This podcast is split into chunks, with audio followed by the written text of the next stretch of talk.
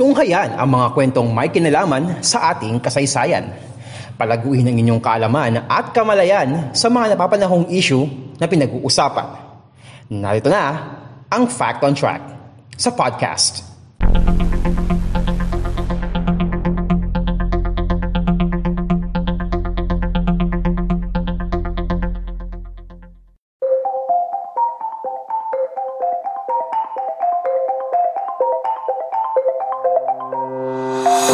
kasaysayan, kalaman at mga napapanahong usapin sa Lipunan Fact on Track sa podcast. Last Sunday, ah, nagulat tayong lahat nung dun sa naging bal- naging laman ng balita nun, yung ah, yung pagpanaw ng 12th President of the Republic of the Philippines, si President Fidel V. Ramos. And for this episode ngayon mga kapodcast, pag-uusapan natin ang buhay at ang political career ni former President FVR.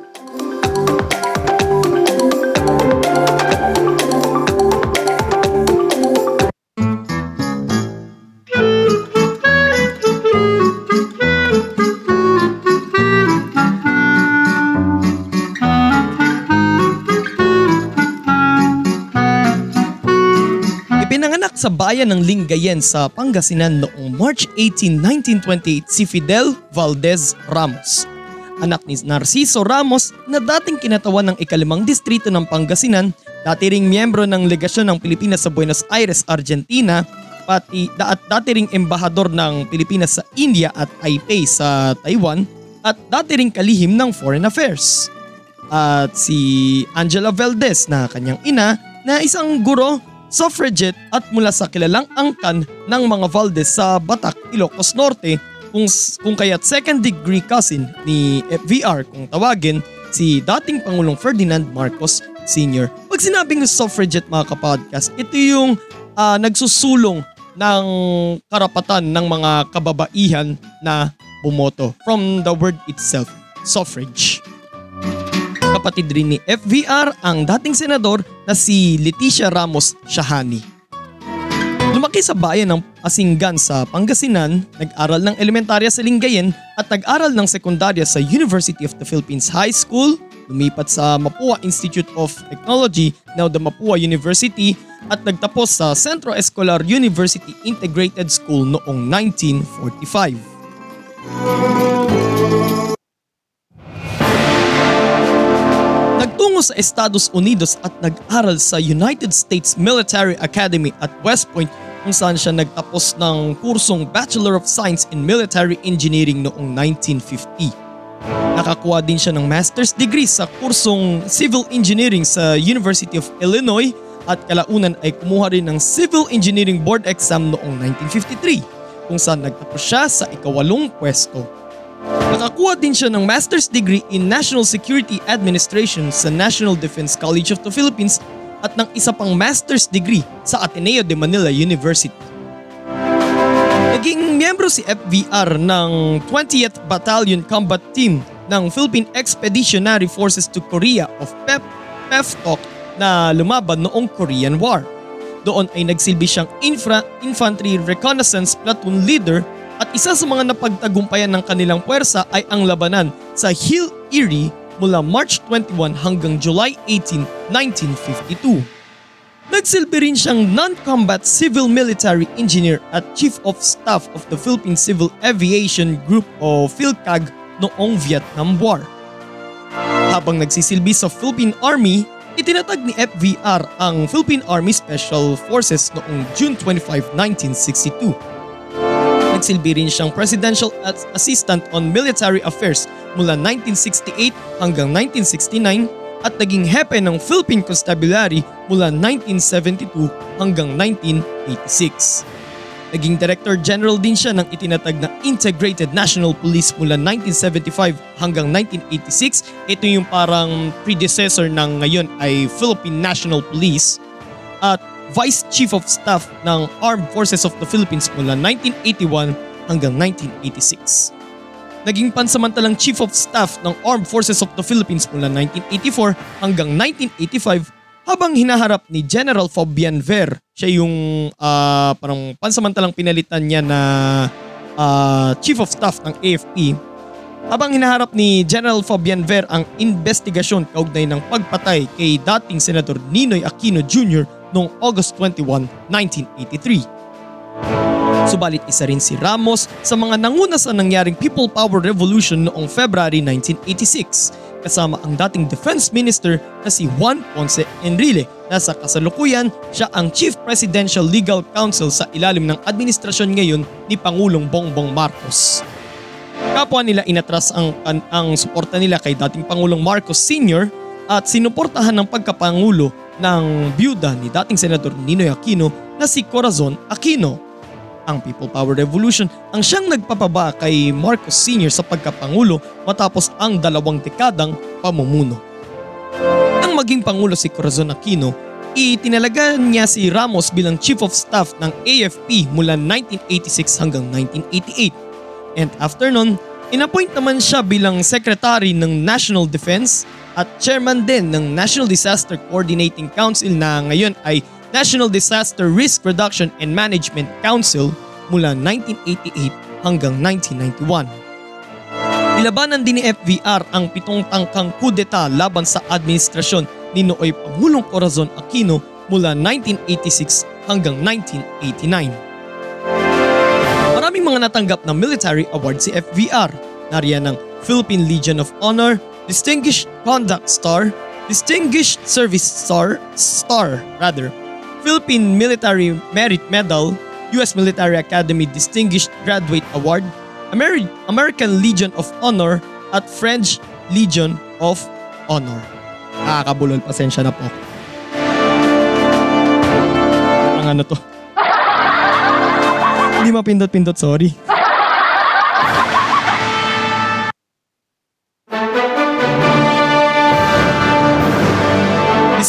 1991 nang inanunsyo ni FVR ang kanyang pagtakbo sa pagkapangulo noong 1992 presidential elections. Siya ang inendorso ni nooy Pangulong Corazon Aquino kahit na ang napiling standard bearer ng partido ni Aquino na laban ng demokratikong Pilipino ay si nooy House Speaker Ramon Mitra Jr. The same year din nang itatag nila ang dating kinatao nang itatag nila ng dating ikat ng dating kinatawan. Sorry, sorry, nabubulol na naman. The same year din nang itinatag nila ng dating kinatawan ng ikaapat na distrito ng Pangasinan na si Jose de Venecia Jr. ang partidong Unity People Power Movement na kalaunan ay naging partido lakas ng tao. Pero magsasanib puwersa ang bagong partido at ang partidong National Union of Christian Democrats ni Raul Manglapus kung kaya't dito na nabuo ang Lakas NUCD na sa kasalukuyan ay kilala ngayon bilang Lakas CMD o Christian Muslim Democrats.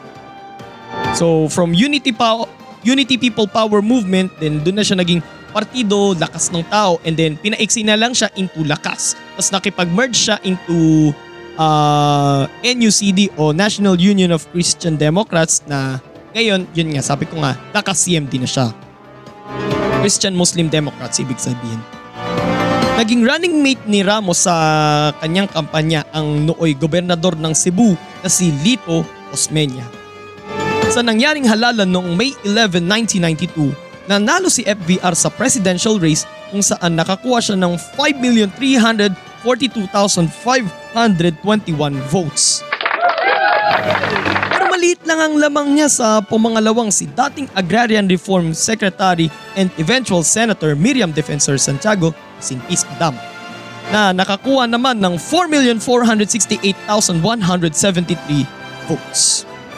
Si Fidel Valdez Ramos ang ikalabing dalawang Pangulo ng Republika ng Pilipinas. Siya ang una at kaisa-isang protestanteng Pangulo ng isang bansang dinodomina ng mga Katoliko. At siya rin ang nag-iisang military officer na humawak ng mga ranggo sa militar ng bansa mula 2nd Lieutenant hanggang Commander-in-Chief. Sabing Commander-in-Chief, it siya na yung pinaka humahawak ng buong hukbong sandatahan ng isang bansa.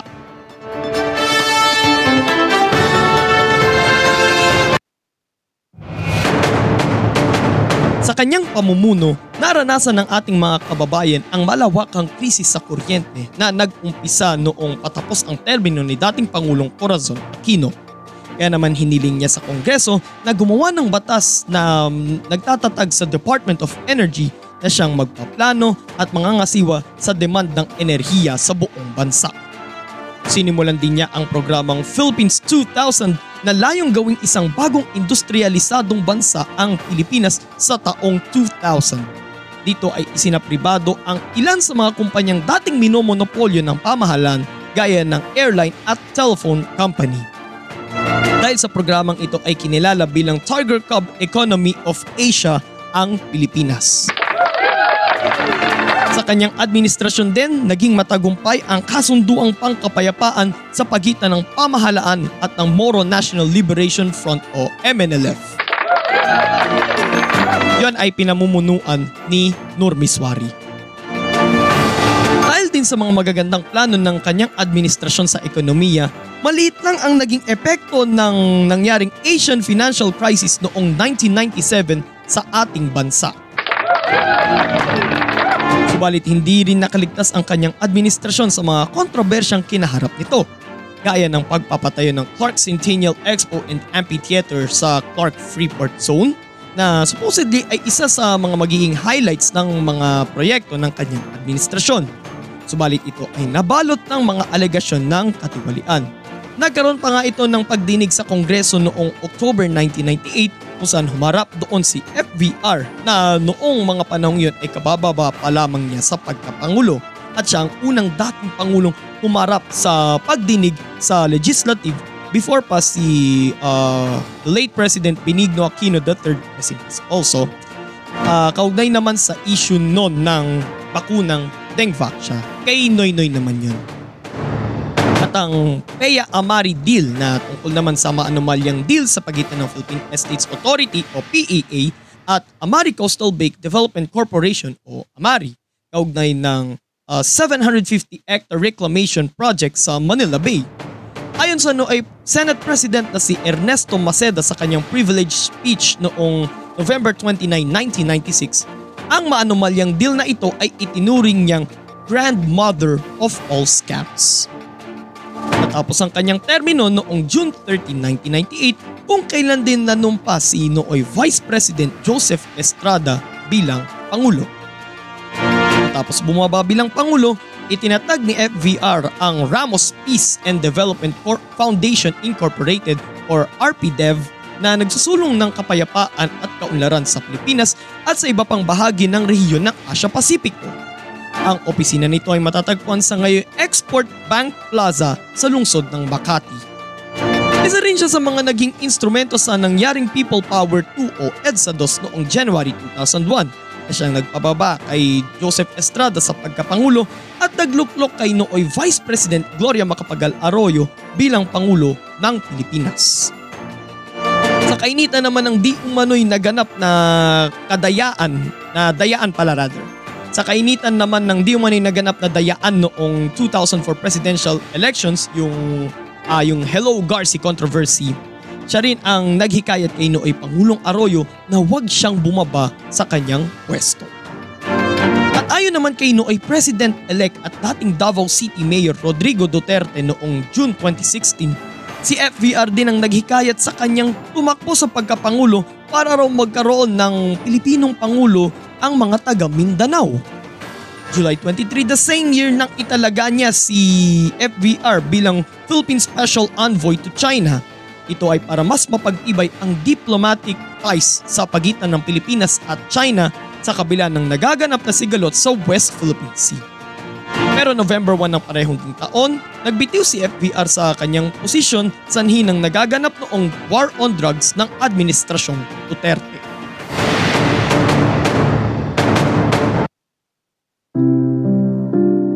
Napangasawa ni FVR si Amelita Martinez o si Ming na isang guro at environmentalist.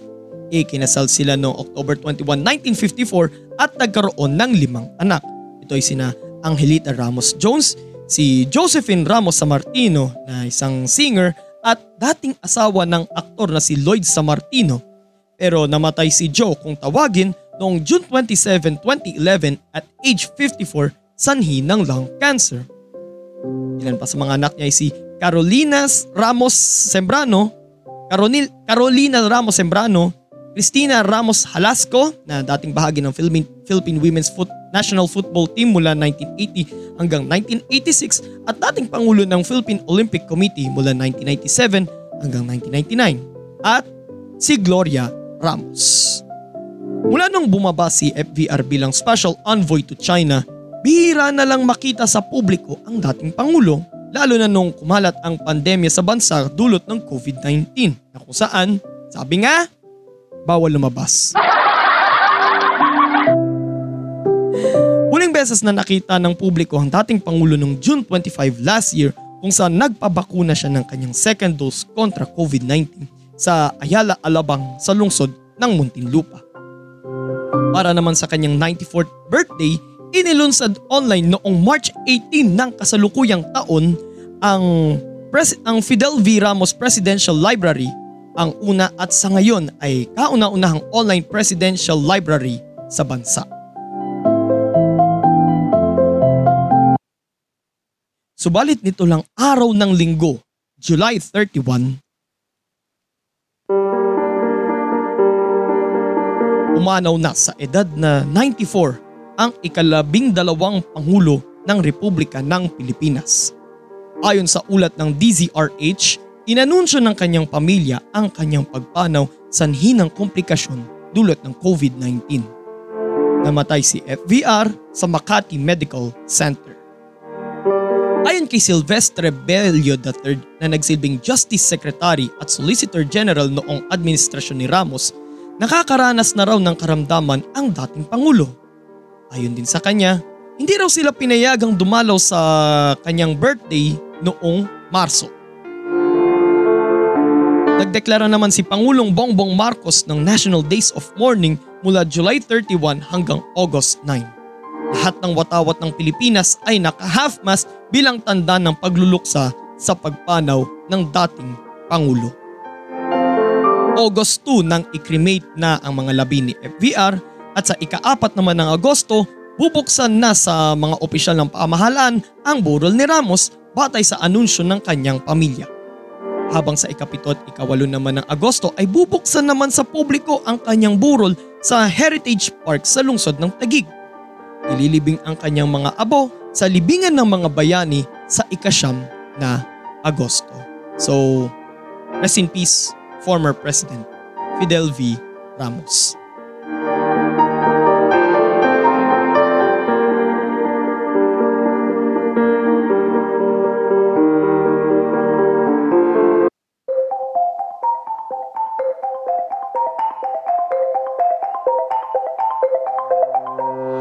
Isang haligi ng Philippine democracy at governance ang nawala pero ang legasiyang iniwan ni former President Ramos ay mananatili habang buhay.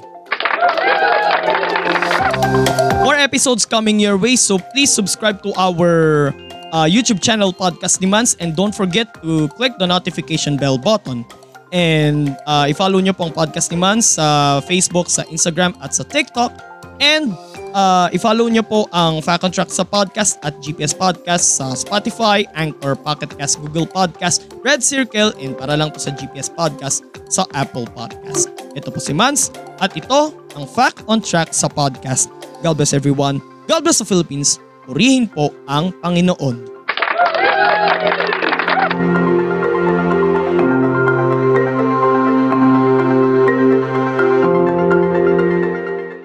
natunghayan ang isa na namang edisyon ng Fact on Track sa podcast. Patuloy na subaybayan ang Fact on Track sa Spotify, Anchor, Google Podcast, Red Circle at Pocket Cast. At mag-subscribe sa podcast ni Mans sa Facebook, YouTube, Instagram at TikTok. Maraming salamat sa inyong patuloy na pagsubaybay.